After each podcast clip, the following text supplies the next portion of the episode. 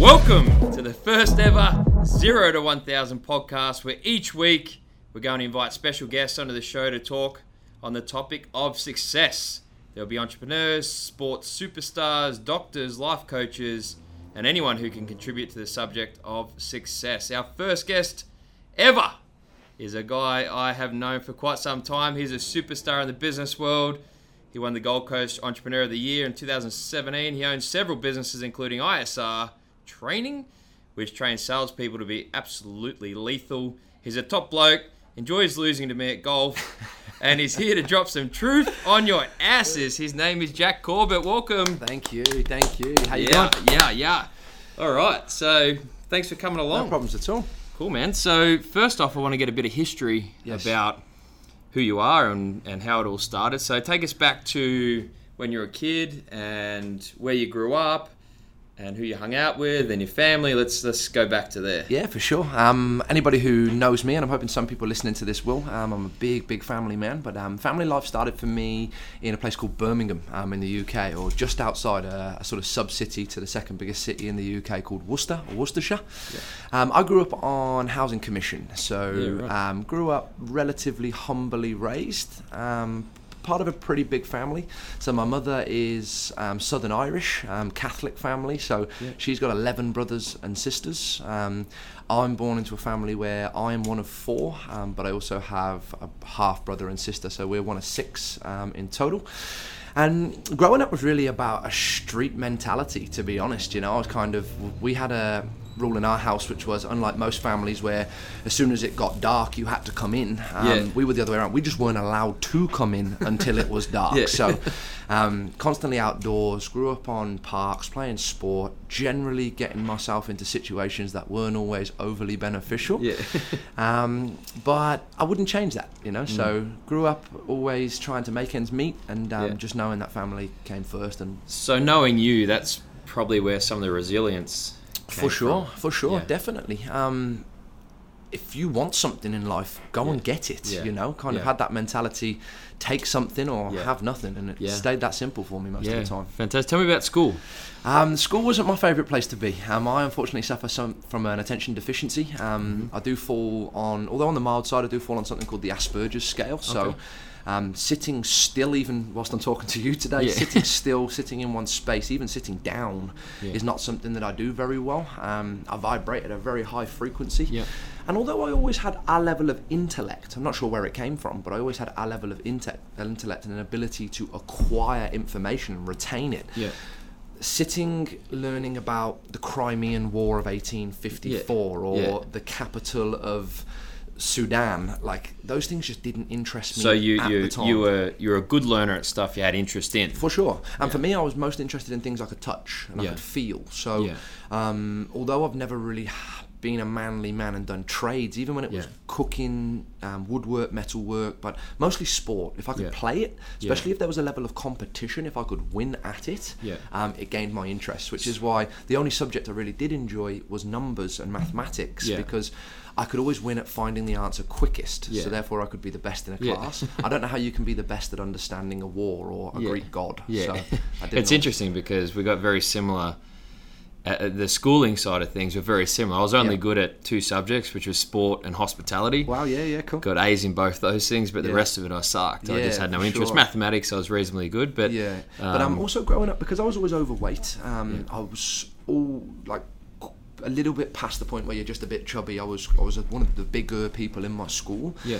So what comes with that is people that want to poke fun at you, and because of the background we come from, which is you know kill or be killed, defend yourself at all times. Yeah, my yeah. father boxed for a lot of years. Yeah. I started to walk into a lot of physical confrontation. Right. Um, combine that with a disengagement in class, and that's what led me out. I first got kicked out of school when I was 14 years of age. Yeah. Um, I spent the next nine months not going to school. I actually started my own business. Started wholesaling confectionery from the United States. Was allowed to go back to what we call in the UK a PRU school, which is Okay. a school for people of kids that have been um, evicted from another learning institution. Yeah. Um, I lasted four and a half months there. Um, I just I didn't want to be there. I was going because I, it was what my mother wanted, not what I wanted. Yeah. It was highly disruptive from day one, Yeah. um, and I was walking to an ine- inevitable end, which was being asked to leave that school as well. Yeah.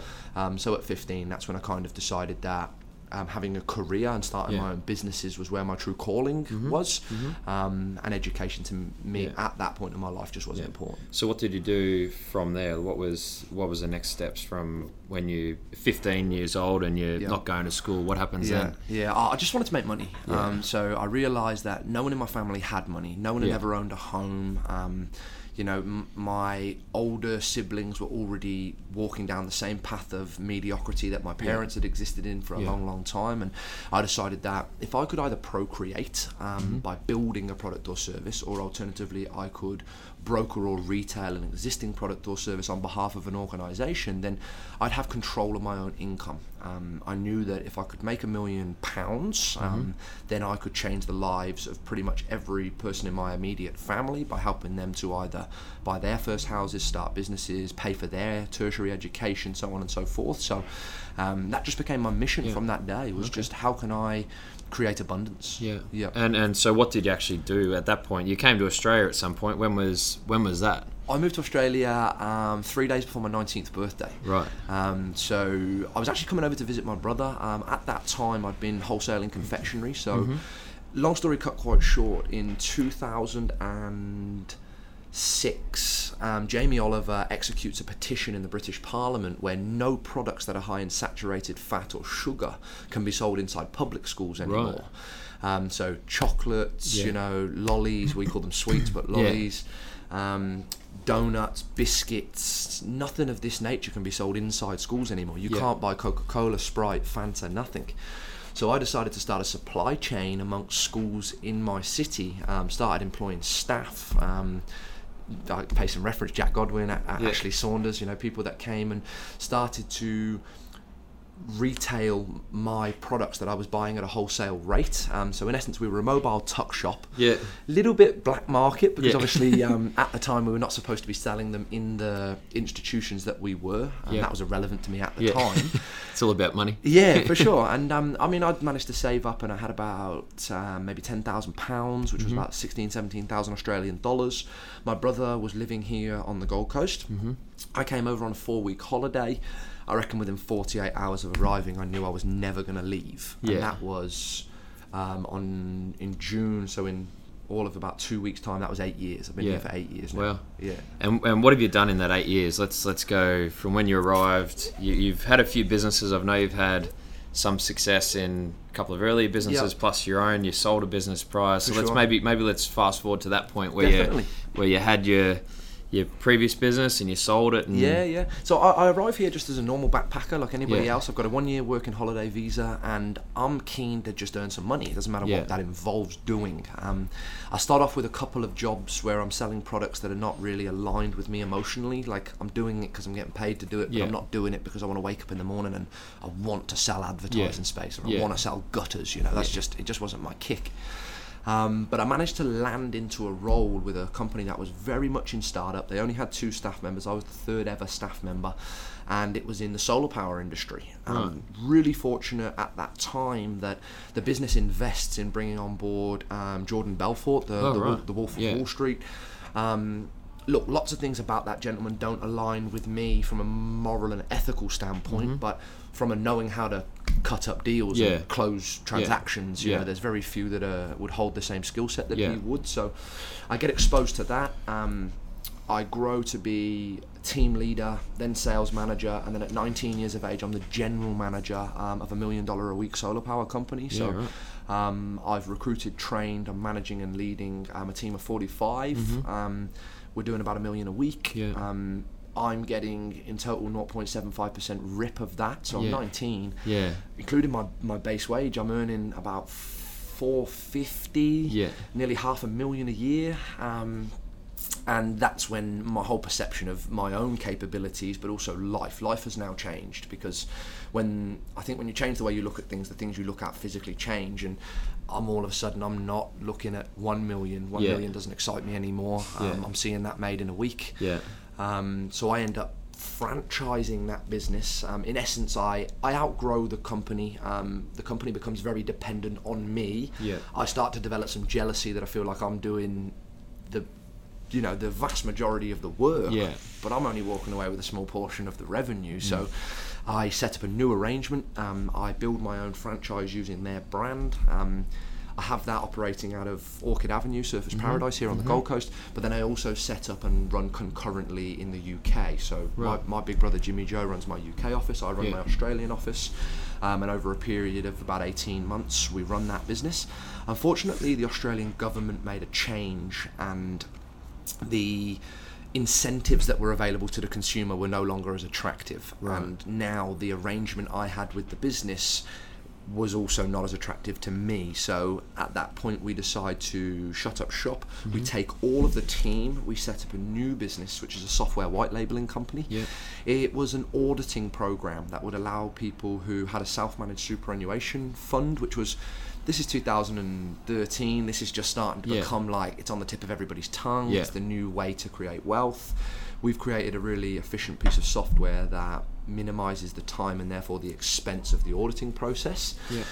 Um, develop that business. We're, we're not a million a week. We're probably a million a month Yeah. gross revenue. Um, and then I get to the position again. It's probably that ADD. Yeah. I'm two years into it. My passion is dwindling. I'm Yeah. turning up later. I'm leaving earlier. Yeah. I'm not taking pride in my appearance. I'm not Yeah. training the team the way that I used to. Yeah. Um, and I've got super comfortable and um, had a, an offer for the business opportunity to sell Yeah. the company for an amount of money I'd never seen before Yeah. in my life. You know, so um, I consider myself to be a world class negotiator. Yeah. That was the worst I've ever negotiated ever. They Yeah. offered me a price. I said, write that number on a check. Yeah. Put my name on it, and I'll And shake your hand take it. today. Yeah. so I probably walk out of there about four or five hundred grand light than what I should and could have taken, but. Um, we live, we learn. You know, I was 22 at the time. And then what Um, did you do? So you took this big chunk of money, and did Yep. you did you reinvest that into another business, or did you go on a big holiday, or buy cars and watches, and Yeah, Uh, a couple, a bits, a few bits of that. So you know, a few luxury goods for myself. Upgrade the car. Um, Yeah. But buy my, my car I'd always dreamt of having. Um, I wrote it off 17 days later. yeah. Um, what was it? What's uh, it? it was a BMW M3. Right, okay. Yeah.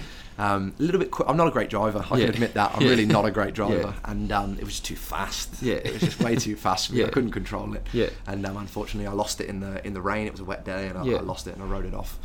Um, but bought mum's house. Um, Yeah, obviously grew up, on, grew up on housing commission. Um, bought my mum's house from the government for her um, at a heavily discounted price. That was one of my ten major life goals was to purchase my mother a house. I didn't know it was going to be the house we grew up in. I Yeah. assumed she would have wanted something a bit better. Yeah.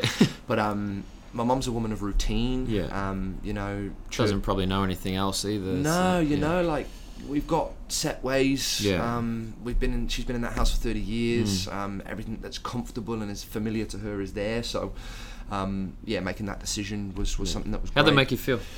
Buying your mum at the house that she's been living. That would have been pretty. It's pretty amazing, yeah. It's it's euphoric. I don't have Yeah. children, um, Mm. but I could probably only compare that to the feeling I think somebody would have when they hold their child for the Mm. first time. Mm. My mother is my first true love. Yeah. Um, she's my best friend. She's Yeah. the light of my life. Yeah. Um, first person I ever bought a Valentine's Day card for. Yeah, right. First person I ever bought a rose for. Um, some people used to kind of my mates would take the piss, and it's almost like Yeah. I'm I'm obsessed with her, but I was. Yeah. Um, she taught me so much that's got me to where I Yeah. am today in terms of the character types necessary to be successful. So Yeah. um, that was amazing. I mean, bought my own house, um, which was great, and then round the world trip. Um, Mm-hmm. I really, for the next nine months, become obsessed with behavioral sciences, neuro linguistic programming, um, communication, tonality, body language. Mm-hmm. Yeah. Um, becomes an obsession. Yeah. Um, and s- I think again, maybe because of the syndromes I deal with when I when I focus on something, I'm all in or I'm all out. Mm-hmm. Yeah. So when you give me a taste of something, I want to know it all. Um, so for the next nine months, I basically obsess over that.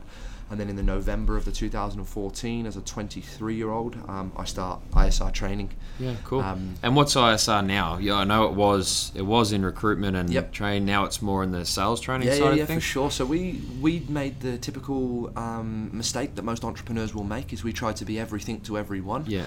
Um, we thought as long as we can have what people need, people Yeah. will want us. It's not that way. For anybody Yeah. who's listening to this and thinks I want to start my own business. Don't be a mile wide and an inch deep where you do a 100%. things quite well. 100%. Just be an inch wide and a mile Yeah. deep. Just do one thing better than anybody else. Ideally in the world, if not in your country, if not in your city, if not in your market. Do you know what I mean? So. Um, I made the mistake of trying to be too much. And that's a truth bomb right yeah. there. That's a, that's sure. truth bombs. Yeah. Yeah. So for me, it was about this year was about stay in our lane. What am I the best in the world at? I am the best in the world at selling, Yeah. at negotiating, and at teaching people to be able to do that for themselves. Um, so we tripled down on that. We removed every single service we offered that wasn't that. Yeah. And now all we do is offer sales and business training. Um, 80% just being straight selling, mm-hmm. and we offer that in a digital and a physical format. Yeah, fantastic. And so, what's a what? Give us a typical day. What's what's Jack doing a day? What time do you get up? Yep. What time do you you know have breakfast? Just give us, give us a day in the yeah, life. cool for sure. 4 a.m. Empire, um, so Yeah. Mm-hmm. I wake up at 4:55 every single day as long as it's got the number four in Yeah. front of it. I tried to go to waking up at 4 a.m. Yeah. Um, and for whatever reason, I don't know that 55 minutes just Yeah. makes a total difference Yeah. to me psychologically. But Yeah. as long as I wake up when it says four at the front, then I consider myself to be in the 4 a.m. Empire, Yeah. and um, I think that's the time of the day that the most successful people I've ever been exposed to. They're Hundred up, percent. they're out, they're active. Hundred percent. Between four fifty-five and five. Yeah, yeah. Yeah. I think I, I- would like. I used to be six o'clock. Yeah. You know, was big to me, and then I learned like the Robin Sharma, um, Yeah. you know, Anthony Robbins um, methodology, and it was kind of like, okay, what is the difference between six and five? Yeah. The difference is going to bed 30 minutes earlier. Yeah, That's all yeah, it is. yeah. And people say to me, oh, but I, I can't, I wouldn't be able to fall asleep at 10 o'clock at night. Wake up at 4 o'clock, and I guarantee you, you will be awake.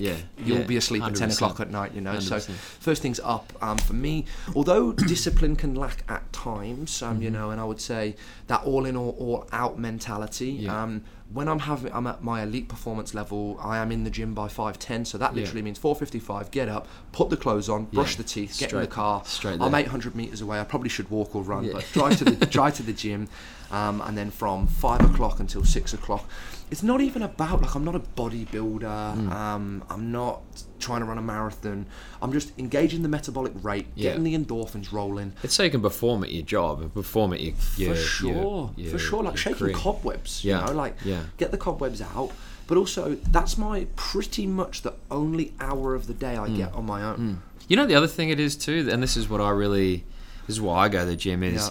you get an hour, and you walk away with an accomplishment before most people are woken for up. For sure for sure Yeah. i mean like i'm fortunate enough that um, you know one of the, the co-owners of our business um, uh, somebody called Steve Baxter, um, that a lot of people are Mm-hmm. familiar with, one of the guys that's on Shark Tank. He he starts every single day, and because of that military background, Yeah. he makes his bed and shines his shoes. Yeah. Right? And he Yeah. was the same. He said to me, every single day before Yeah. I leave my house, I've accomplished something. I've made my bed and I've shined my shoes. Yeah. And I'm like, I get that because you've been in the army for Yeah. 10 years, Yeah. you know? Um, so for me, it's getting in, getting into the gym. As soon as I leave, it's about hitting water. So Mm-hmm. previously, when I lived in Surfers Paradise, the ocean was on my doorstep. Mm-hmm. I would get in the ocean. Um, probably, I believe Australians take that for granted. If Oh, you come from 100%. Birmingham, um, Yeah, and, yeah, anybody who knows where that is, um, if the ocean's on your doorstep, you will get in that water. Yeah, you know, yeah. but now I'm fortunate enough. I've, I've got my own private pool at my property, so it's a case of kind of get back to the house, strip off, get in the pool, um, and then it's shower, change, get up, get at it. So Yeah. I've been changing. I previously used to do my education, so I try to educate myself for a minimum of 20 minutes in the morning. Yeah. That might be by watching a video of one of my favorite influencers, reading Yeah. a book, listening to a podcast, whatever it might be. I've started realizing that why am I sitting at home doing that when I have a, a 20 minute commute to my office? Yeah. It would make more sense to educate myself on the move. on the on the move. Yeah. Um, so I pull up at the office most days, somewhere between six thirty and six Um, obviously, I work in the same building you do, Mm-hmm. Yeah. and I will credit that you were a massive inspiration to move my day forward. Yeah. Um, I actually set my goal each week was to start beating you into the office. it used to be beat you every day, Yeah. and then I realised actually I've got to the end of the week and I haven't beat you once. So then, I, like any macro goal you're not achieving, you need Yeah. to make that goal micro. It was just beat you once. Yeah. Just get in once before you. Yeah. Okay. Once I did that, like any change, I formed it and then I normed it. So if 6:30 or 6:20 means I beat you in, then I've got to be here at 6:20 every single day. I like that. You formed it and then normed it. That's Yeah. that's good. I'm stealing it. Yeah. I'm taking that. Um, and I think it's literally that. It's form, norm, storm. Yeah. So I formulate something. Right now it's tough because it's different to me. I've never done it before. Yeah. I make it normal. Now I accept it. I embody it. I know what it tastes like. I know what it Yeah. feels like. Now I can actually use it to my benefit. I can storm against Yeah. it. So um, again, that sort of 6.30 in the office till 8 o'clock is probably the most productive, your productive 90 minutes time, of yeah, the day. Like, yeah, yeah. I try, I'm a big believer in having to-do lists. So my to-do list always has two levels to it: urgent and important. Mm-hmm. Right? I used to have urgent and non-urgent. Non-urgent shit just never gets done, Yeah. right? So I changed it to urgent and important. What I choose to do every single day is initially start my day by saying, today I can achieve seven things. Take five from the urgent list and two from the important list, Yeah. and that's how I start my day. Yeah. I always look at what's the most challenging thing in the day. What's the thing I want to do least? Yeah. I do that first. You know what's funny is we're going to do these interviews with so many people, and we're going to hear the same stuff Yeah, because yeah. this exact same stuff. uh, You know, Andy Frisella has what's called a power list. Yep. Uh, and it's it, it's it's so interesting that the time of day you wake up, the fact that you listen to 20 minutes to 30 minutes of something something educational Yeah. every day it's exactly what i do and what i preach to sure. all my staff sure. and anyone for that matter it's just amazing that we've only got to what 8.30 now Yep. And we pretty much live the same Life pattern as, as pretty much anyone else sure. that, that's in this position sure. so this is this is the whole point of this Yeah. this podcast And I think it was it probably like I don't like to laud certain characters because it's very cliche. And Yeah. obviously, Monday, Tuesday this week in Brisbane, Success Yeah. Resources have brought Anthony Robbins over Yeah. here. And but m- when I was introduced to modelling, when I truly understood that success is not an accident, success is an outcome Mm-hmm. Uh-huh. of predetermined actions. 100% I started to realise that actually anybody is capable of it. Uh-huh. All you've got to do is find someone who holds the success that you're looking to achieve and replicate whatever it yeah. is they're doing in whatever industry that you're passionate about That's it. yeah And then it was okay. Well, let me analyse, and I chose my ten biggest influences globally that I think hold the success I'm seeking to achieve. Yeah. And I just obsessed over understanding their lifestyle. Yeah. Once I understood their lifestyle, I found Yeah. what the commonalities Yeah. were, and I applied them to Yeah. mine. So. Um, from there, yeah. eh, Look for me, eight thirty till five o'clock is supporting and assisting my team. I think a good leader leads through presence. They lead Mm-hmm. Yeah. through, um, they, they lead by example. Yeah. Um, and I am involved in the operational tasks that make my business tick. Yeah. What I'm doing more and more is I've come I've come through the stage of business that I call crisis of delegation. Yeah. I for a long time didn't know how to tell somebody else to do it without doing it myself. Yeah. Um, managed to get exposed to the agency theory, um, an Yeah. FBI study from 1928 that says if somebody can do it 80% as well as you can, just Yeah. delegate it to Uh-huh, them, 100%. educate them into the other 20%. Um, so now I'm running into the next stage of business, which is called the crisis of control. yeah If you tell somebody else to do it and they Yeah. decide what method they want to do that in, Yeah. you now can't tell them that you Yeah. think they should do it differently. exactly. Um, because you've given them the power to make the decision. And, and and what's interesting too in those instances is you've got an arbitrary idea of how it should be done. Yes. And someone else's idea might be different, but you've got exactly the same outcome in the end. But a lot of people that can't give up control can't allow someone to actually get to the same definitely place. definitely Yeah. and, and you know that's that's apparent in all things whether that's Mm. delegating responsibilities socially in the construction of an event whether it's in your home life Yeah. you know um, looking at tasks that need to be completed such as whether it's paying bills whether it's completing any necessary housework Yeah. cleaning washing whatever it might be Yeah. like communication is the key to a good relationship Yeah. period but you have to empower the person that's Yeah. taking the action Yeah. because otherwise you create almost paralysis by analysis and 100%. fear exists that if I make the wrong decision I'm going to be reprimanded for that Yeah. most people will make no decision Yeah. at all now I don't own a business now I just work for myself Yeah. if that makes Yeah. sense so Yeah. um, but then five five o'clock passes um, and generally five until seven I try to get out of the office at seven um, Yeah. often that can become 7.30 Yeah, but as I try to I try to make it seven where possible Yeah. um, and really what am I doing in those last two hours is now um, concluding anything that operationally has presented itself throughout the day, but also the last hour is writing tomorrow's list. So Yeah. when I arrive here in this office at six thirty, I don't spend the first hour preparing the day. Yeah. I actually prepare tomorrow as the last thing I do Yeah. yesterday. What I found that's helped me with is the ability to switch off. Mm-hmm. When all you're doing all night is repeating what you need to do tomorrow and you're dwelling in it because you don't have it documented, that's when the switching off process becomes very difficult. When I know I've left this office here today and my, my list is prepared, I actually am deciding most of the time to leave the laptop at work. I Mm-hmm. Yeah. come home, I disable my emails so that I do not receive an email Yeah. until I wake Once up the next home, morning. yeah. And I, don't get me wrong, I still use social media. I still speak to friends, I still watch videos and podcasts and, and things like that. I still text my mates, whatever it might be, FaceTime the. UK. But most of the time in the last six months, I've become far better at work. It is at work, Yeah. and home is at home. Yeah, so, fantastic. with that being the case, I still work Saturday mornings. Yeah. Um, Saturday again is just when I actually do the macro plan for Yeah. the next week. Yeah. Sometimes that can be for the next month or the next Yeah. quarter, depending on where we're at in the cycle. Um, but I can't I can't do it at home. I can't sit in. It doesn't matter Yeah, that it's a home office. Yeah, yeah, It still has the word home in Yeah. front of it. Work is for work. Come Yeah. in, get in at seven, finish it by 11, 11.30. On a Saturday. Still got the entire Yeah. Saturday Yeah. to myself Yeah. thereafter, you know. Yeah. So um, at the moment, I'm sort of 69 hours a week. yeah.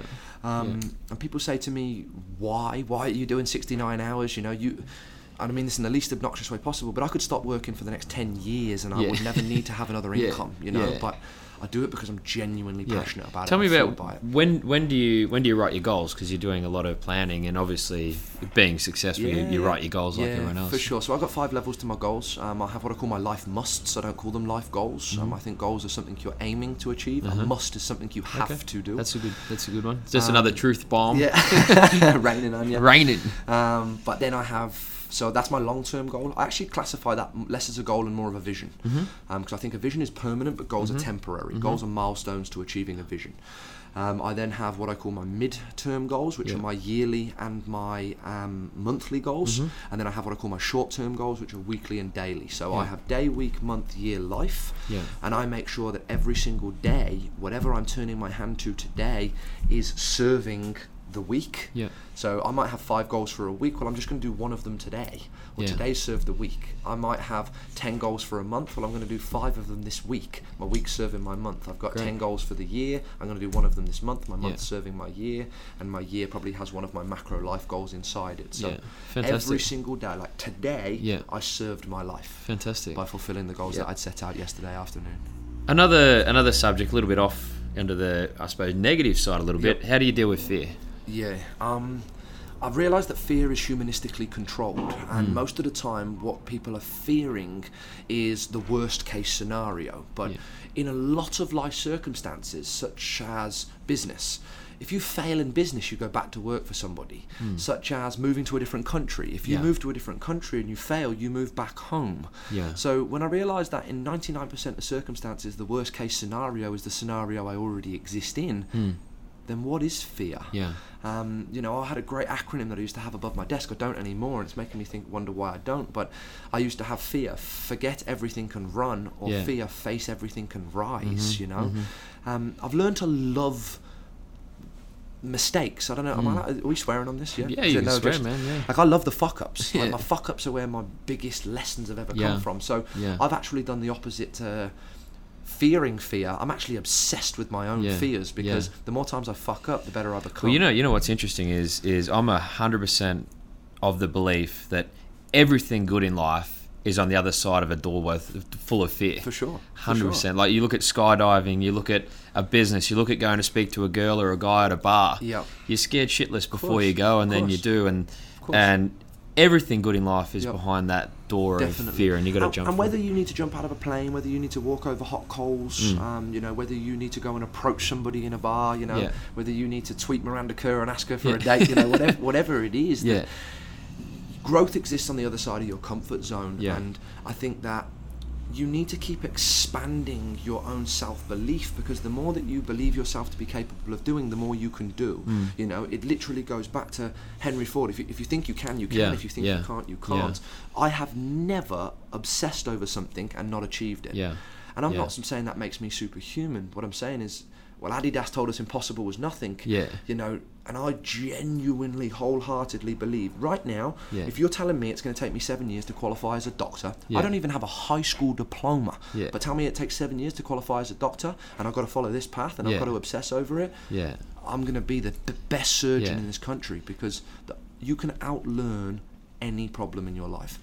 Fear is a problem, yeah. but when you accept the worst case scenario and realize it's not too different to the position you already exist in, you have everything to Yeah. gain and nothing to lose. You know, another strategy that I use as well, um, and we'll talk about setbacks, Mm. but when it comes to fear and and also, well, let, let's go into setbacks, and then I'll I'll go to where I'm gonna. Yeah. Let's give us a time where things have gone not so right for Yep. you, and what's your strategy in dealing with something that's not gone right Yeah, for you? for sure, for sure. Like um, setbacks are everywhere. Yeah. You know, setbacks are. I had a setback today. I've Yeah. put a hundred and forty-five thousand dollar training proposal on, Mm. on the desk of Westpac, and I've lost that to a different organisation. Mm-hmm. Yeah. I classify that as a setback. yeah. You know, but if you look at kind of life-changing setbacks, Mm. um, my mother being diagnosed with cancer, Mm-hmm. um, losing a grandparent, um, splitting up with a life partner, Yeah. um, maybe going insolvent in business. Like Mm. uh, the, my problem I had with solar power was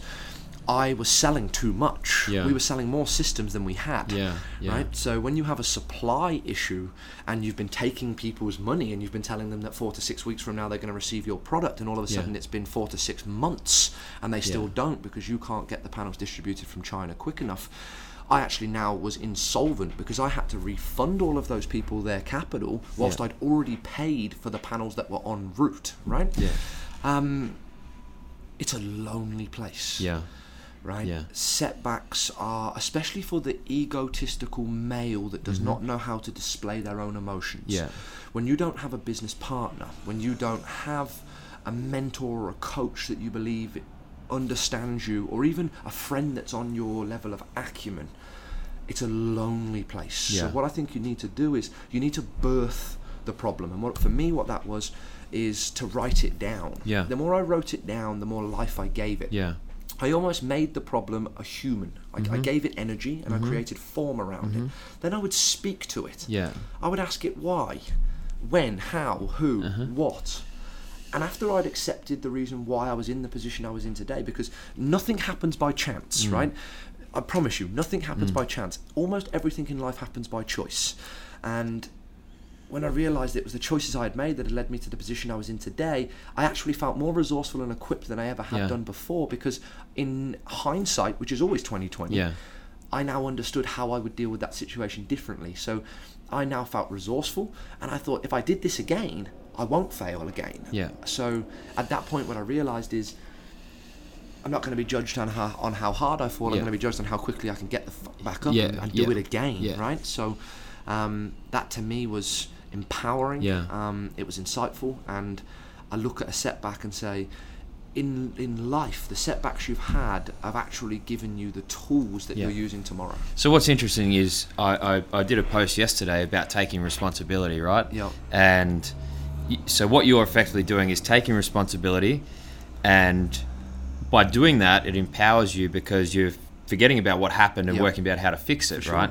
But another thing that I I talk about as well is when you have things go wrong, it's just a chapter in your book. For So. I picture my life as a as a big book, Yep. and at the moment I'm on chapter three. For sure. I've got a lot of chapters to go, Yeah. and there's been wins and losses and all sorts of things in there. But whenever I'm going through a bad time, I detach my self worth Yes. from the event, and I think this is what most people do wrong: is they their self worth is based on their failures, For sure. instead of detaching resources from they that. Hundred percent, Yeah, yeah, hundred percent. Definitely. And I think even Disney stories, like if you want to watch Beauty and the Beast or mm. Bambi or mm. Cinderella or Sleeping Beauty. Yeah. Snow White and the Seven Dwarfs, that is always the chapter. There's Yeah. always the period where things look like they're not going to go their way. You know, you watch any Spider-Man or Batman Yeah. or Marvel or DC, Yeah, life is not supposed to just be perfect Mm. because you need the down to respect the up, right? You don't know what high feels like unless Mm-hmm. Yeah. you've been low, That's you so know. cool. And I, I think I feel like I'm quoting a passenger song, Yeah.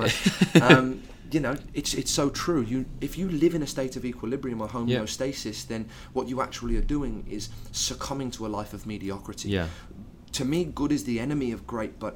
In 2018, more than ever, especially with our youth, it's okay to just be okay. Hmm. I think hmm. okay is bullshit. Yeah, if you're yeah. anything less than great, Yeah. then you're never going to be in the one percent of people that shape the world that we live in. And 100%. that's what I got in this for. I- I got in this to create a legacy and to build structures that are used by the masses. fantastic. We're just going to take a quick quick break. All right, so let's talk about leadership and uh, what's what's your what's your leadership style? What do you how do you you know how do you manage your staff? You mentioned it a little bit before, but what are the key let's call it the key three concepts around leadership that Yeah. that you think are important for anyone to take away and For sure. I mean, the one thing I'll, I'll definitely make clear in this is I'm 26 years of age um, and I'm growing and evolving as a leader. Mm. Yeah. Um, one thing I definitely am is a great technician, um, but I don't think leadership comes in a book. I don't think it comes in a bottle. I think it comes over time through experiences. So the 100%. leadership style I initiate today definitely isn't the leadership style I've used for the last six or seven years. Yeah. You know, it, it's been a growing, Yeah. evolving beast. But if I was to say three things that really stand out for me is consistency and not playing favourites. Right? Mm. Everybody in an office knows you're naturally going to gravitate socially towards one person over another. Yeah. You're going to have more in common as a leader with one person than another. Um, maybe a gender, maybe an age group, Yeah. maybe a socioeconomic status, maybe Yeah. social beliefs, right? But one thing I think is really important is you, you, you cannot display that or show that Monday to Friday, 8.30 till 5, Yeah. you know? So um, I think every situation should be dealt with circumstantially. So mm-hmm. it doesn't matter if you're my top producer or my worst. So you're taking the person out of the. For sure. Yeah. I don't care if you've been with me for a week or you've been with me for 10 years, Mm-hmm. right? That's irrelevant. Every action has an equal and opposite reaction. We have a code of conduct that says if you do not conform, this is going to be the outcome. And sometimes it may be a close companion of yours. They may have started as a colleague, they've grown to be a genuine friend. Mm, mm. But you still got to do what is right by Yeah. your business in Yeah. that circumstance. So that would be really important to me um, in Yeah. terms of being a leader. Um, other leadership qualities, I think, are um, tell people less and show people more. Yeah. I think we're more than ever a visual and kinesthetic learning generation. So don't just tell me what I should do. Yeah. Show me, you Yeah. know, expose me to it. Yeah. And i'd say never ask someone to do something that you're not willing to do yourself. Like Yeah. at times, if my office isn't being kept clean, I will clean it. Yeah. I clean it once and then it isn't. It it's never dirty for another three, four, five months. So 'cause people saw you do it. for sure, like I'll empty a bin. Yeah. I'll walk out and I'll empty a bin. Yeah. And I see why are we crushing things into a bin when it's as simple as pull it out, tie the knot, put it out the front, and it will get dealt with. So I think instead of of saying do this, do this, do this, Yeah. I just do it, Yeah. and unconsciously people will match that standard. I think that's similar with Yeah. with how I choose to dress. You know, Yeah. like anyone who knows me in my social life, I'm not Yeah. a suit and tie guy. Yeah. Like I'm a vest and baseball cap Yeah. and a pair Yeah. of Jordans kind of person. You Yeah. know what I mean? But um, if I conduct myself that way in my workplace, I'm making it subconsciously acceptable to be the same. Yeah. So I think that's really, really important to me Yeah. is, to, is to do that. Um, but above and beyond, I think you, you've got to inspire people. Uh-huh. You know, people are looking for someone they can aspire to. You know, uh, uh, on that note, I- I've got a great saying with that. Never let your staff catch up to your vision. no way. Your vision has to outpace your staff For and anyone else, really, for that matter, by miles. Definitely. They, everyone needs room to grow into, Yup. and you can't be the guy that that's. You, you can't be that dead end. If, if your No. vision is, is where your staff are at, you're Yeah, stuffed. You're done, and they'll leave you. Yeah, and they will. They'll find the next inspiration. Yeah. So, I I believe that a business will never outgrow its leader. So, Yeah. You, if you want the business to grow, you've got to grow. If you want them to learn, you need to go to training days. Yeah. You know. So, I've always thought that my energy is infectious, and however I conduct myself is how my team will conform. Yeah. Um, if I was to give one more tip, I'd probably say. Um, inside your office, um, inside the working environment, don't always just solve your team's problems. Yeah. Don't just give them the answers because for as long as you have the answers, they're going to keep coming to you for 100%, them. 100%. And I've kind of learned more of a management style that I would call guided discovery. So when they ask me for an answer, I just ask them a different question. Yeah. And sometimes it takes two or three or five or even 15 questions for them to eventually go, I think I've answered my own question. Yeah. um, so, yeah, I'd probably say the bigger your team gets, don't always just be a firefighter. For as long as you keep putting out fires, they'll keep calling Hmm. So you when there is one. Build a fire break. Educate and empower people to make their own Yeah. decisions. So I, I implement something called the continuous cycle of improvement. What that means is that inside my office there are no managers. I believe managers are the most overpaid and underworked people in the office. Mm-hmm. And what they're often looking is for someone who's doing something wrong Yeah. where I believe the key to management is catching people doing things right. Yeah. When you catch them doing it right, laud it, celebrate it in front of everybody, and now everybody will want to receive that praise, Yeah. so they'll then do it Yeah. right. Um, but I think. As opposed to constantly um, having a manager there to solve a problem, we, we implement something that we call practical problem solving. So, um, if you were to look at the House of Kaizen, House of Yeah. Kaizen suggests that your business is built across four levels. At the bottom is its philosophy, then is its processes, then is its product, Yeah. then is its people, and, and the people being the ability for those people to practical problem solve. So we say, if they come to me and they say, oh, what should I do? I say, what do you think you should do? Whatever that answer is, even if I know it's wrong, unless it's going to have a critical effect on my Yeah. business or you know lose a big deal, I'll just let them do it. I'll Yeah. let them make the mistake. But what I ask my team to do is to document every decision they make. So I say, make a decision to the best of your ability with the resources you have at the disposal at that time. So whatever you think's best, roll with it. Yeah. But I want you to document it. We have a meeting every single morning from 8:30 till 9:30. We call it our whip, our work in progress. Mm-hmm. And in that meeting, you are supposed to bring the decision you made yesterday, and as a team, we will collaborate on how would we have handled that situation. Then I, as the chairperson, will make an executive decision that in the future, should that challenge arise, every single person in this room will conduct ourselves or will act in this way Yeah. we write a plan. Then we wait for the chance to do it. Sometimes that's a day later, sometimes that's mm-hmm. a year later. But once we've done it, we have to document it again. Yeah. We bring it back and we discuss the outcome. We say, okay, now that we did that plan, what was the outcome? So we check it. If we check it and it worked, we standardize it. What I mean by standardize it is we build it into our training program. So now any person who joins our company in the future knows that challenge is met by that action. Yeah. If it didn't work, we go back to plan. So we plan, do, check, plan, Yeah, do, check, fantastic. plan, do, check. And when you've nailed it, we standardize it into the Yeah. training program. And I feel by having people who are self managed, Mm-hmm. they're empowered and they start to find their most resourceful state because Yeah. fight or flight says. When you have no other option, you'll just Yeah. make a decision. Yeah. You know, when your back's up against the rope, you'll throw punches. Yeah. So That's cool. And and tell me tell me a little bit about culture and your beliefs around. Obviously, you've got a culture of collaboration, and sure. you've got a culture of people standing up and making their own decisions. for sure. What other what other aspects of culture do you do you believe and find important? For sure. I think culture's king. Mm-hmm. Um, if you look at the most successful businesses globally that have stood the test of time, that have gone through economic or recessional patterns and have survived have been the people that have been culture led because Yeah. it's easy to have a, an office where everybody's having fun when things are going their Yeah. way. It's Yeah. when things aren't going our way that we truly find out how loyal this group of people are to the cause and to the vision. So I think culture is something, for me, I always use the terminology, and it was John McGrath that said culture cannot be taught, culture has to be caught. Culture is like an infection. Mm-hmm. Yeah. I can't just walk in and say, love your job today, Yeah. be happier, Yeah. right?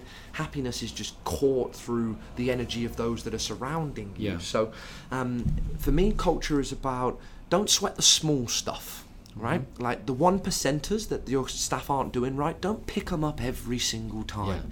Let it go. It's not like you and your partner, you know, Yeah. like maybe it's us leaving the toilet seat up and maybe it's them leaving their nail varnish in my Yeah. kitchen drawer or whatever it might be, right? But don't sweat the small stuff Mm. because when you sweat, sweat the small stuff, a bit like the boy who cried wolf, the Mm. big stuff will never matter, right? So I think culture is about letting things go sometimes, right? Yeah. But I think culture is about being inclusive. I think it's really important that people have both a professional and a social relationship. Yep. So once a month, once a quarter, Yep. um, get your staff out of the office, whether it's a game of bowling, a bit of Mm. Mm-hmm. Yeah. paintballing. Yeah. Um, we went and did um, throwing axes at a Yeah, wall the other cool. week. Um, you know, it might be go karting. It may be a day out on a boat together. Yeah. It may just be a restaurant. It may be a bloody game of footy in the park yeah, or a yeah, picnic. You know, yeah. it doesn't.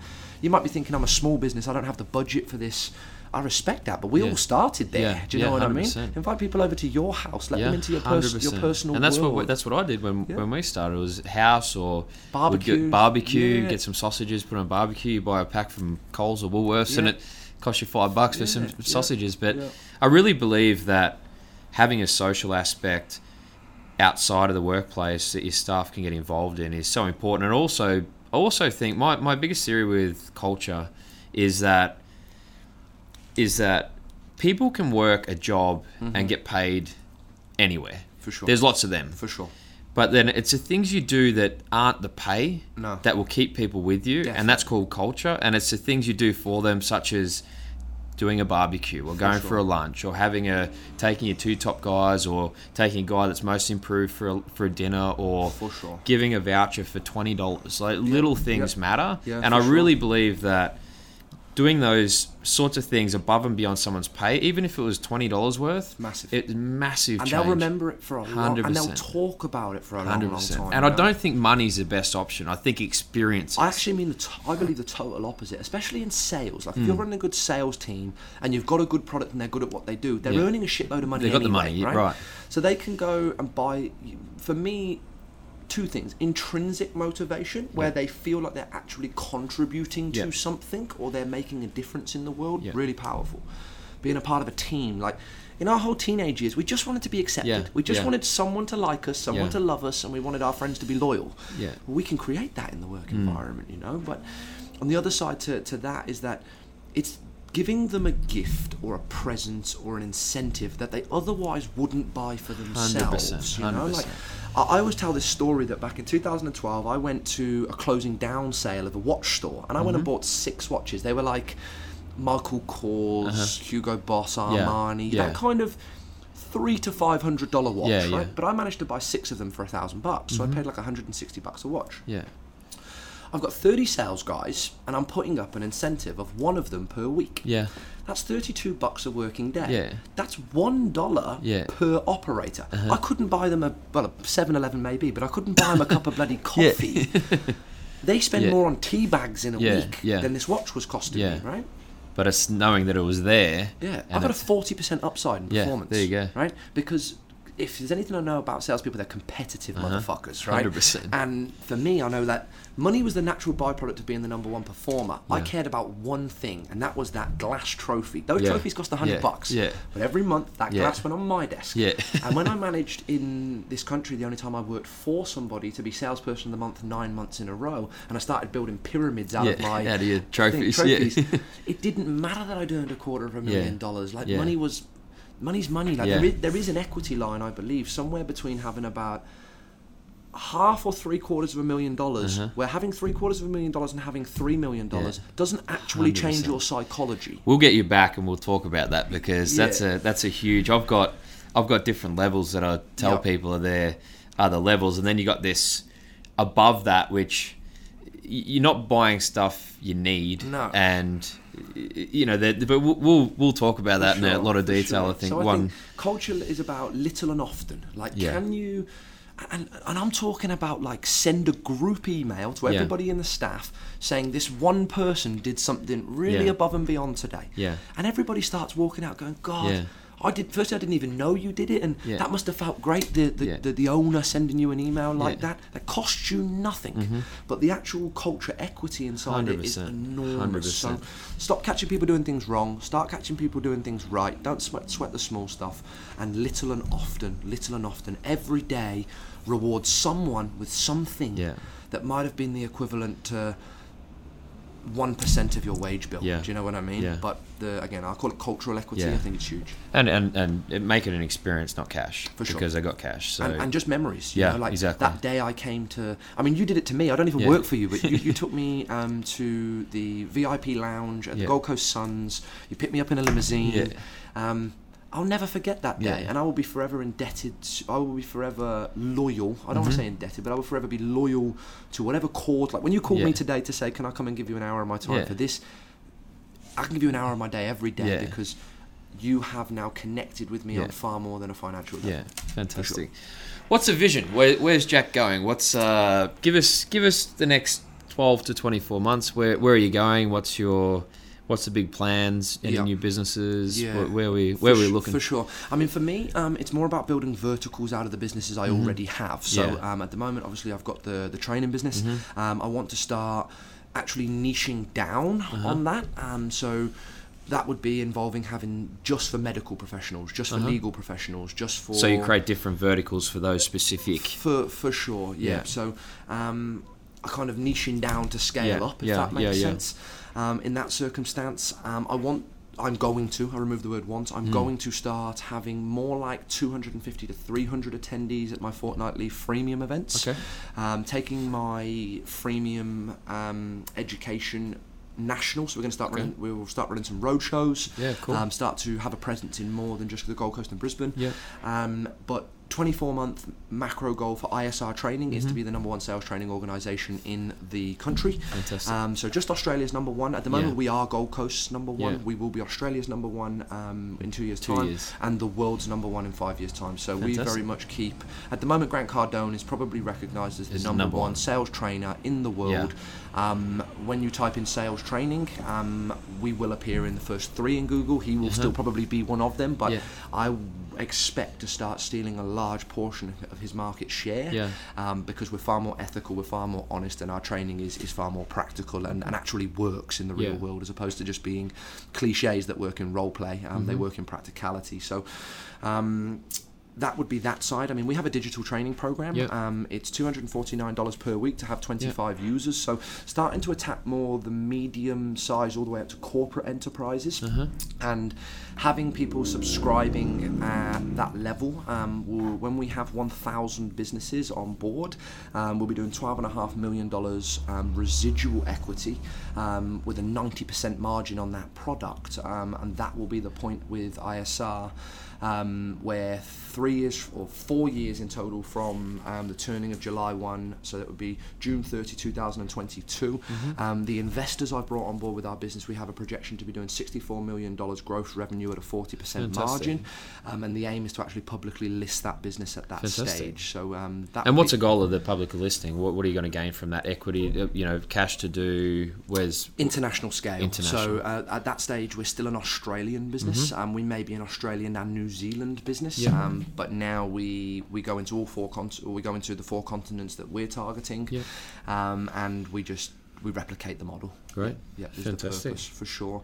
Um, the other the other business, um, called Wood and Associates, which is an investment property advisory Mm-hmm. firm. At the back of that is to actually build my own insurance company, and my own um, mortgage brokerage. Yeah. Um, also to have more um, in the superannuation space, so that I can offer a more holistic approach to wealth creation. Mm-hmm. Um, the subsidiary then out the back of that is to follow one of my passions. Um, I love to develop land and, and to build properties um, and start to use my own stock, the properties that I'm Yeah. building, as the supply to the investment. yeah? Um, so you, you, you control the whole process. the whole process. basically. So all the way from generating leads to, and the marketing through Uh-huh. to sales, through to um, the advice, followed by property insurance, finance, superannuation, um, and continuation of services thereafter.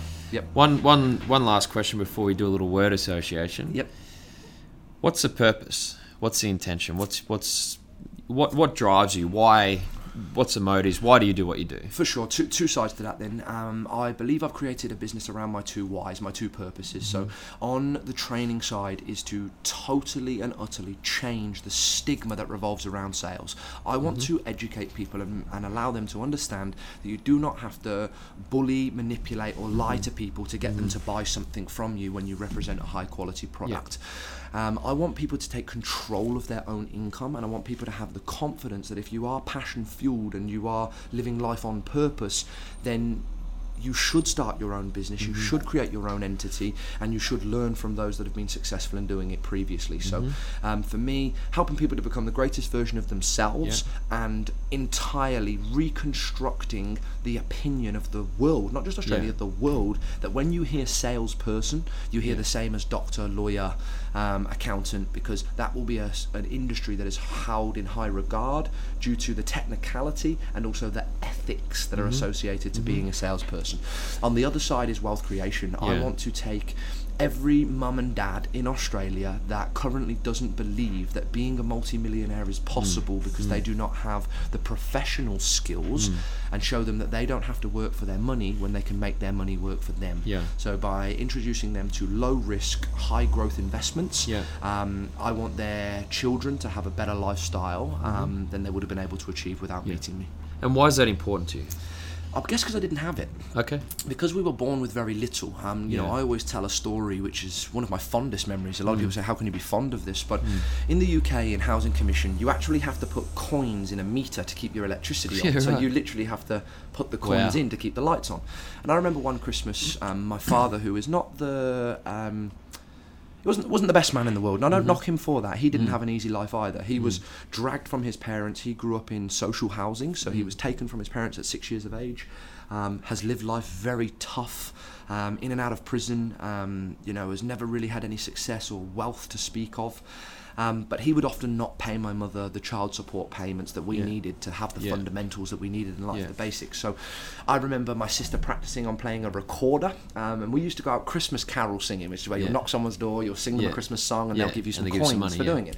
So we would go into these more desirable areas in our city, and I remember doing that so that we could keep our the lights on our Christmas tree on, Yeah. so we could have Christmas if we could bring Christmas spirit to other people. Um, and I guess because of that, you can be happy with nothing, right? Mm, I know that I'm, I'm not a money basher. I'm never going to tell you money doesn't make you happy. Anyone who says that doesn't have any money, right? uh-huh. Money does make you happier, but I think you also can be happy without it. 100%. Um, and I think in that moment when I realised that had somebody have grabbed us as a family, taken how much passion we had, how much desire to have more we Mm-hmm. Yeah. had, and directed that energy down a path Uh-huh. to abundance, then we wouldn't have struggled for as long as we did. So I want to take that experience, that passion, and Mm-hmm. I want to help every family that's in the position we were to Yeah. realise that you're actually just one or two Yeah. good decisions away from everything you've ever dreamt of.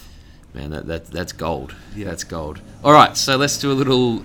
Lastly, we'll, we'll do a word association game. Cool. So uh, I've got ten words, I think. Yep. So we'll start with gratitude. It's the first thing that comes to your head. Humble. Humble. Discipline. Um, control. Fear. Bullshit. Dreams. Um, closer than you think. Entrepreneur. Overused. Success. Simple. Money. Abundant. Challenges. Everywhere. Rich. Richer. Poor. Change. Do something about it. Love. The epitome of connection. Yeah, love. Love is.